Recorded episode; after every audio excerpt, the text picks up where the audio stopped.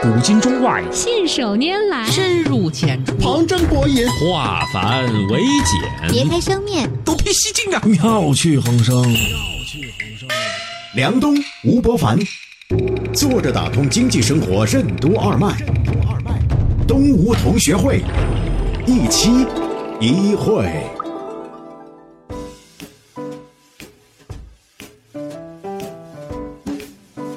坐着打通经济生活任督二脉，大家好，欢迎收听今天的东吴同学会，我是梁东，对面的是老吴，老吴你好，大家好。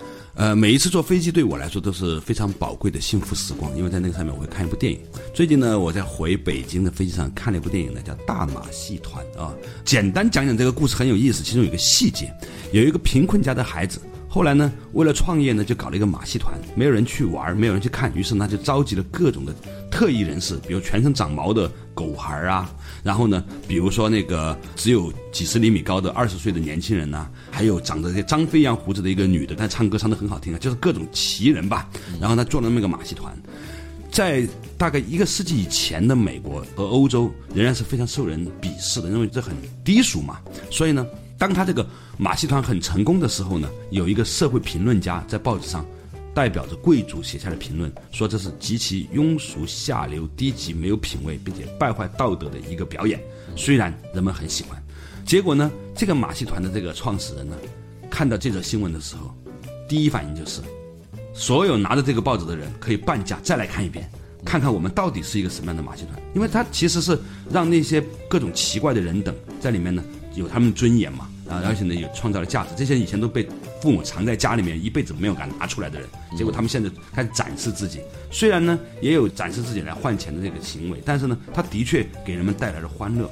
好，这个故事后来还有很多其他的故事啊。但是我在这个事情上看到了一种公关的可能性，就是当人们在批评你的时候。你是如何坚信自己做的东西的价值？如果你有价值的话，你增强沟通，让大家来了解你，而不是辟谣，而不是写公关稿洗地，而不是跟人家对骂。嗯，啊，这是完全两种的策略。他说的是，当你看到这则消息，你觉得对我们有负面印象的时候，请拿着报纸，我半价请你看我们的马戏表演。嗯，对，这就叫高手啊！这就是我们上次说到的这个有限游戏和无限游戏啊。嗯。为什么说世界上有有限和无限两种游戏？面对公关危机，为什么要以玩无限游戏的心态当有限游戏来处理？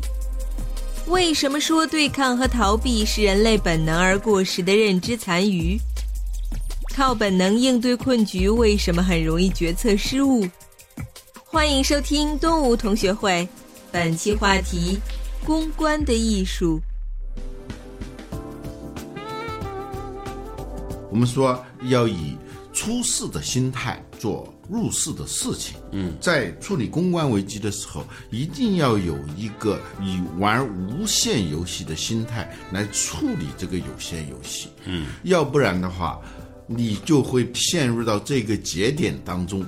本来公司的公关就是整个公司的经营当中的一件小事儿。嗯，你的目的是要把这家公司持续的。经营下去，而且经营的越来越好。当你有这样一个目标的时候，你处理眼下这个事儿的节奏、风格都立即就不一样了啊！有几个在公关史上很有名的例子，跟你刚才说的这个很像。嗯，一个是当年的 EMC，现在已经被戴尔收购了啊。嗯，做存储很厉害的一家公司，它爆出了一个大问题，就是它的。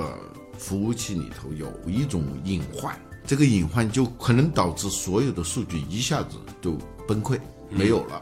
这对于一个做存储的公司来说，那简直是一个灭顶之灾呀！如果这爆出去的话，那大家都不买你的东西，立即就完了。好在就这个 CEO 刚刚上任，就出现这样一个事情。他处理这个事情，他跟通常的那种手法完全不一样。第一呢，他有一种向死而生的精神，他知道这是一场灭顶之灾，嗯，很可能我们就会死去，嗯。当他以这样一种态度来看这个眼前这件事情的时候，他处理的手法就不是如何去辟谣，如何推诿，如何把竞争对手就是我死也要拽着一个人死的这样一种态度，他就发了一个公告。这个公告在别人看来，那都是要往死里整的节奏。嗯，他的客户现在有两种选择，第一种选择，你可以去立即买竞争对手的产品。嗯。你买的这个设备这钱由我们来出，嗯。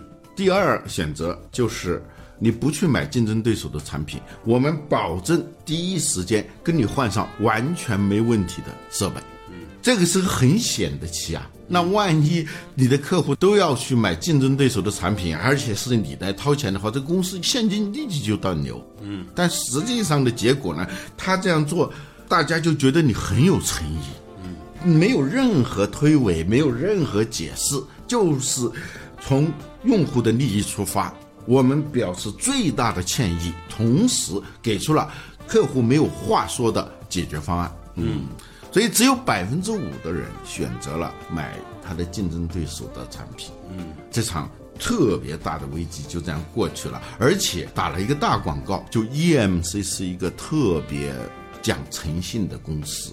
特别以用户为中心的公司啊，所以这是一个很著名的公关案例啊。还有北京人艺啊，有个话剧叫《天下第一楼》，这是他们的保留剧目啊，说的是全聚德的故事啊。啊，这个全聚德做了一家烤鸭店，结果有人就在他的正对面开了一家更大的，而且那名字呢特别像，叫什么？金聚德，有可能。这太狠了啊！呃，这时候呢，全聚德经营上已经遇到了一些问题了。老板呢正在寻找一个职业经理人，正好碰到了一个人，就是后来让全聚德独霸北京烤鸭市场的卢梦石。嗯，老板呢说过两天他就要开业了，我们怎么办？那你可以想到各种下策、下下策的事情啊，找黑社会去跟他捣乱。啊，那个卢梦石说：“您雇一个锣鼓队，买两家最大的大鞭，买一块特别大的那个红绸子，那上头写的类似于像锦旗似的那种东西啊。当他开业的那一天的一开门，我们就从这边过去，嗯，就敲锣打鼓给他放鞭，嗯，说这才叫大气象，嗯。结果对方完全没有意识到会这么干的，对，而且。”所有来捧场的人觉得，哦，真是这个全聚德身手不凡呐。嗯嗯，所以这个还是跟我们上次说到的这个有线游戏和无线游戏相关。这背后都有一个特点，嗯，叫 say yes 还是 say no。嗯，就是当我们面对一个困境、被否定、挑战这类的出现的时候。我们本能的 say no，因为当你潜台词是 no 的时候，你想是怎么消灭它、抗拒它，或者是如何折服它。嗯。但是呢，当你 say yes 的时候呢，那个力气其实被卸掉了。嗯。你说，当对面出现了一个竞争对手，我的心态是什么？我说 yes，非常好。嗯。但是这个 yes 呢，它只要多花一层力气，比如说，你本来只做到了跟我百分之九十的好，我十分你九分，我现在把你捧到了十五分。嗯。这个时候呢，消费者就会觉得说，第一。全聚德的格局。第二，原来你并没有那么好，所以有些时候呢，太极的力量就是先借对方之力，是先接纳，是一切先接纳之后再转化、再提升、再转变。其实呢，yes 和 no 的关系也是这个样子。我们很多时候啊，在面临困局的时候，最大的一个心智模式的习惯，其实应该建立起，问有没有说 yes 的可能？嗯，怎么说 yes？就是我常说的，少说，甚至不说 but。说 and 就少说，但是多说，而且而且啊，就是这个而且在修辞上看，它就是来补充你的啊啊，就承认你，而且我还要在上头啊添砖加瓦，添砖加瓦啊，锦上添花，把你压死，这 太恶劣了吧！这个时候你就无形当中告别了。追求一时之短长、一时之输赢的有限游戏，融入到一个无限游戏当中去了。嗯，当然，这个不是简单你做这个动作就可以了的，它是一连串的时间啊。啊，你做完这个东西的时候，有一连串的事件，前提的接下来就是要修一座楼。原来那烤鸭店它不是平层吗？嗯，它要修一座楼，后来叫天下第一楼嘛。嗯啊，我们说的有限游戏和无限游戏，其实就是一个格局的问题。嗯，格和局都是有限的，用格子打格子，对局也是把它局在那儿嘛。对，但是呢，你要知道这个格之外又有更大的格，局之外又有更大的局。嗯，当你知道更大的局，明局、暗局、隐局。用这个更大的局的视野来看眼下的这个局的时候，这个游戏就好玩了。嗯，就像郭德纲老师经常说的那句话嘛：“山外青山，楼外青楼。”这是太经典的一句话了。就是我们随时要意识到，楼外是有青楼的。当我们开始用一种接纳的方式来面对这种挑战的时候，也许可能就会气象突变。但是这很难，真的很难，因为对抗是一种人类在进化过程当中因为竞争而带来的一种深固的习气。它是一种本能的认知残余。对，但是所谓本能呢，就是它不顾场景的具体性和特殊性，嗯，笼而统之的进行反应，这叫本能。嗯，而所有的场景都是有差异的。比如说恐惧这个事儿，也是一种本能。我们遇到事情的时候啊，害怕，这个害怕它是有好处的，它是一种工具，它要提醒你：第一，要意识到眼前的危险性。比人，我们现在站在高楼的顶层往下看，尽管有护栏，理智告诉你绝对不会掉下去的，你看了都特别特别害怕，恐高症。这个恐高症就是我们的认知残余嘛。嗯，这就是长期在我们的本能里头已经留下了那么一些代码，你看到这个东西就会产生一个特定的反应，但实际上它已经过时了，嗯，它没有什么作用了。我们面对好多事情的时候，按照本能做事情，其实都是被那些过时的、已经没有用的、已经跟当下的场景格格不入的。但是人类的进化的速度和世界进化的速度，它是不一样的嘛。我们世界日新月异，尤其是在现代社会，一日等于几十年、几百年，所以我们的好多的本能反应其实都是错的。对，世界的可能性边界呀，真的在被突破。以前我们觉得说，石油一定会用完了，那石油价格一定会涨到天上去，这是假设人类只能用石油。但是如果石油越来越稀缺，价格越来越涨，涨到高到一定程度的时候，就一定会有一些可以替代它的东西就会出现，对吧？所以以前曾经有一个很著名的赌局，你肯定知道的，大概一个多世纪以前吧，有两个经济学家讨论这个铜和铁的价格会不会随着开采的数量，那个时候大炼钢铁，全世界炼铁业、制钢业是大工业时代的一个象征嘛。结果呢，你会发现说，其实如果通货膨胀、货币的这个蒸发的这个速度来对比啊。还原到那样一个购买力的情况的话，其实钢铁价格并没有上涨多少，嗯啊，就是这个样子。其实每一样东西都有这样一个特性，它到一定程度的时候，它自然而然就会转换。呃，稍事休息一下，坐着打通经济生活任督二脉，东吴同学会。处理危机的时候，为什么应该少说但是多说而且？什么是所谓郑重其事的轻举妄动？互联网时代的公关营销，为什么应该从宣讲式的变为交谈式的？欢迎继续收听东吴同学会，本期话题：公关的艺术。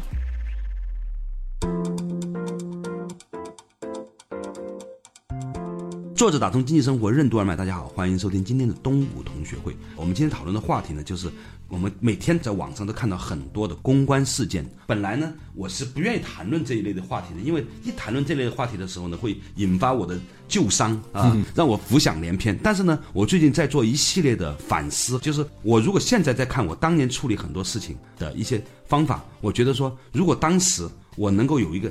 现在过来人的心态的话，也许我当时会处理的更加的开放一些。呃，当然了，这话都这么说。如果今天我再面临一些困难的时候，我可能还是会陷入无限的痛苦当中。但是我从旁观者的角度来看，我认为很多公关危机的背景或者公关团队主要的情况就是面对危机的时候没有 say yes。比如说，大概上个月的时候，我的那台车才被召回，本来我开的挺好的，结果突然收到一个通知说。发现呢，就这个车有百分之多少可能性，它的那个制动系统可能是有问题的，所以呢，所有这款车全部被召回，重新换那个零件。虽然这是一个很大成本的事情，但是你知道，在汽车行业里面，这已经形成了一种惯例了。因为每家汽车公司总会出现问题，你是个机器，就会出现错误，就会有问题。所以汽车行业已经形成了一种很普遍的召回制度。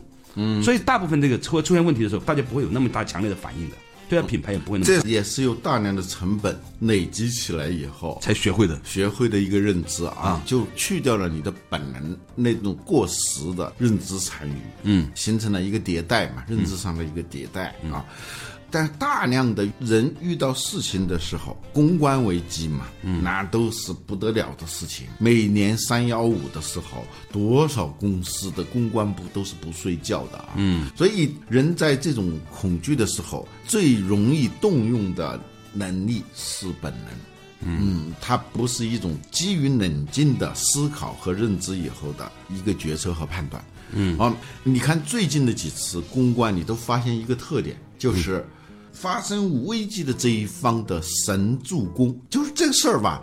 如果他自己不做那些他认为有效的那种补救、那种反抗，发那种旗帜鲜明、信誓旦旦的公告，这事儿吧，它渐渐就会消解。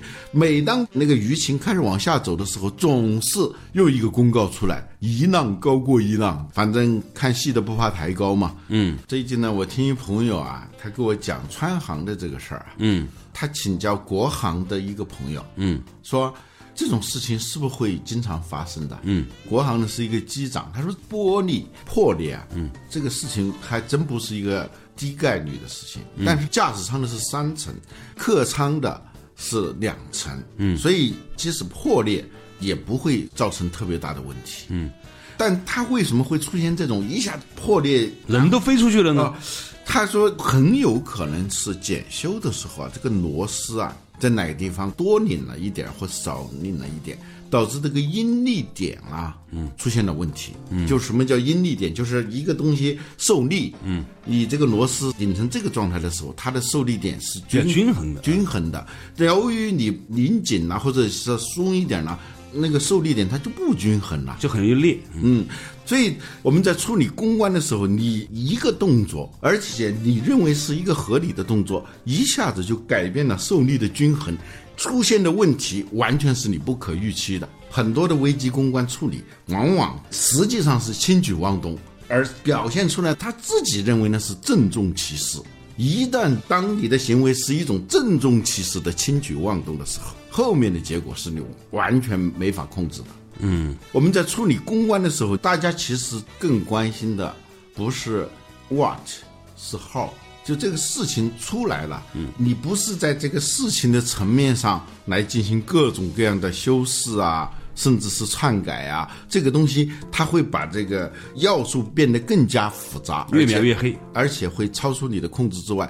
这个时候，大家最关心的是你如何对待这个事儿。不是在于你说的这个事儿本身是什么样子，这个事已经发生了，大家就把它当成一个客观的事实，而且认定你说的所有东西都可能是在篡改，都是在为自己开脱。而当你不再为自己开脱的时候，你超乎大家的预期了。嗯，就是大家的那个潜在的力是冲着那一个点打过去的，结果你那个点不存在或者没有受力点的话，那。它就不构成一个事件了。嗯，比如说前段时间，就网上有很多人在指责联想，说联想这么大一公司，这么多年来做贸工技，以贸易为主，在核心的技术方面呢投入不够。其实，如果我们反过来看的话呢，它也许可以变成是一种接纳，就是说，不管我们之前在技术上做了多少的储备，你们不了解，还是说当时的情形是只能够先以贸易为主。不管这个过去的原因是什么，因为这个东西很难解释。你不是当事人，不在几十年前，根本没有办法解释。起码人家联想变成联想，还有当时很多跟联想一样的公司都死了呢，对吧？还有很多东西你听不见的呢，对吧？人家起码能变成是一个能够收购 IBM 一部分业务的一个大公司，对吧？所以重点是，如果他们说是的，这是一个非常好的建议。中国现在的所有企业都已经开始从来料加工，从做贸易。到做设计，开始慢慢进入到深水区了，要去解决真正的核心技术问题了。联想有这个责任。好，我们现在努力的把过去已经做得很好，你们不见得了解的事情分享给大家听。同时呢，我们还要做更多的事情。这个时候，那个态度，它所传递出来的不是对抗，而是感谢，不管你是误解我还是怎么样，他都可以用感谢的状态来表达。这个时候，背后其实是什么？实际上是一种格局的提升。这个时候，大家的情绪就会转换。嗯，因为马上就会有人说，当时联想也不容易啊！你想在那个情况下能活下去就不容易了。那个时候还有国有资产的流失等等的问题，是吧？你刚才举这个例子很好啊，大家对联想这样说的时候，嗯，一种反应就是，我不是你说的这样的，嗯，只要你采取这样一种立场的话，对，那个受力点就不仅存在，而且会变大。变大。对，你再来一下，受力面积更加变大啊！你只要是用 but 或者说 no，嗯，这种方式的话，你的受力点一下子从一个点可能变成一个面了啊啊！假如你换一种表达，说的的确确说这话的人是真正关心联想、了解联想的人。嗯，而且我们希望联想变好的人。对对，这是真正为了联想好才说这样话的人。对啊，我们最近有痛切的反思，在当时的情况下，联想的这样一个成长路径，使得联想有了今天，而且在冒功绩的这条路上，并不只是联想。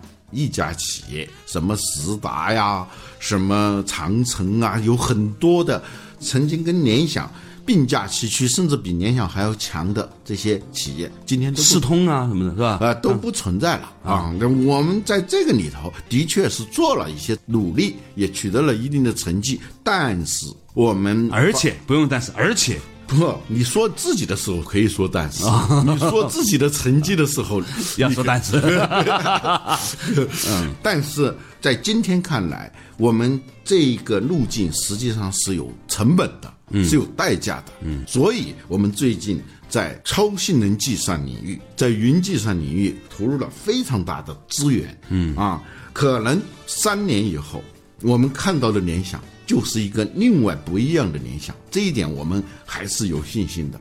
用一种危机转换成对美好可能的愿景的展望，感谢对方那个历来帮助我们推动成为一个更好的自己。嗯，先 say yes，然后说，而且我们会变得更好，这是整个的这个待人接物背后的一种心法。对，所以一些企业遇到危机公关的时候来征求意见嘛，我都跟他们推荐一本特别没有名气的书，但我觉得特别好的一本书，叫《市场集团化》，嗯，就是一二十年前的一本书，美国人写的。他说，过去做营销就是从你这个点拼命的 push，就单向的发射各种各样的信息，啊。覆盖的人群越多越好，淹没的人群越多越好。但现在互联网使得这种方式已经不管用了。嗯，从讲话、训话、宣言式的这种营销变成了交谈式的营销啊。这个交谈，其实很可能一个人啊，他在日常生活当中他是很会交谈的，他很懂得遇到冲击的时候不说 no，说 yes，不说 but，说 and。啊，但是呢，他一旦在做公关、做营销，尤其是遇到危机公关的时候，他就不会启动他的交谈能力。嗯，就是我们经常说商业，他没太仔细的想过这个商是什么意思。商就是商谈嘛，嗯，就是互动嘛，嗯，商量着来嘛，嗯。嗯。胡雪岩做生意的秘诀就是他平时做人的秘诀，嗯，第一不笑不开口，嗯，任何时候。不笑不开口。嗯，第二，说话的时候始终是看着对方。嗯，如果在场的有几个人，他的目光都要轮流的从左到右这样看，然后再从右到左，就是在说话的时候自然的一个转换，就这样来来回回，在某些点上特别要冲着某一个人，所以他有点像那个交响乐队的指挥，他说话的时候。嗯嗯，这就要交谈能力。我想起很多年前我做记者的经历，有一次呢，去香港电影金像奖，当时呢，刘德华在被拍照，有大概一两百个照相机啪啪啪啪啪在围着他拍嘛。嗯，我留意到一个非常有意思的现象。嗯，刘德华呢，他的脸呢，从左到右分成了三十六个片段。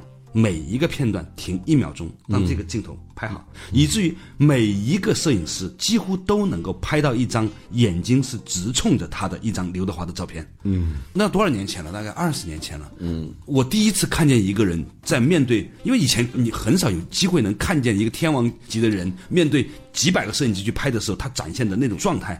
我那一刹那间感觉到啊，他真是一个很得体的人，因为他照顾到了每一个摄影师的需求。因为你比如说，假设做记者的，总是希望拍到一个对着你自己的这个拍的嘛，你不看到一个侧脸的都不对的是吧？嗯。所以呢，这以后呢，我这一辈子都学会，就是说，比如说，当几个朋友说来合影的时候，有几个摄像机的时候，我都会建议大家一个一个来，一个一个来。否则的话，大家眼神是涣散的。大家每个人的眼睛看着不同的相机的时候啊，你拍出来的照片，总发现有几个人的眼睛是当天望地的。现在的好多照片一看就是前面有好几个人在拍照。对，当天望地的，这个人的眼睛看着左边，那个人的眼睛看着右边。你以为他们其实离心离德？没有，是因为好几个照相机在拍着。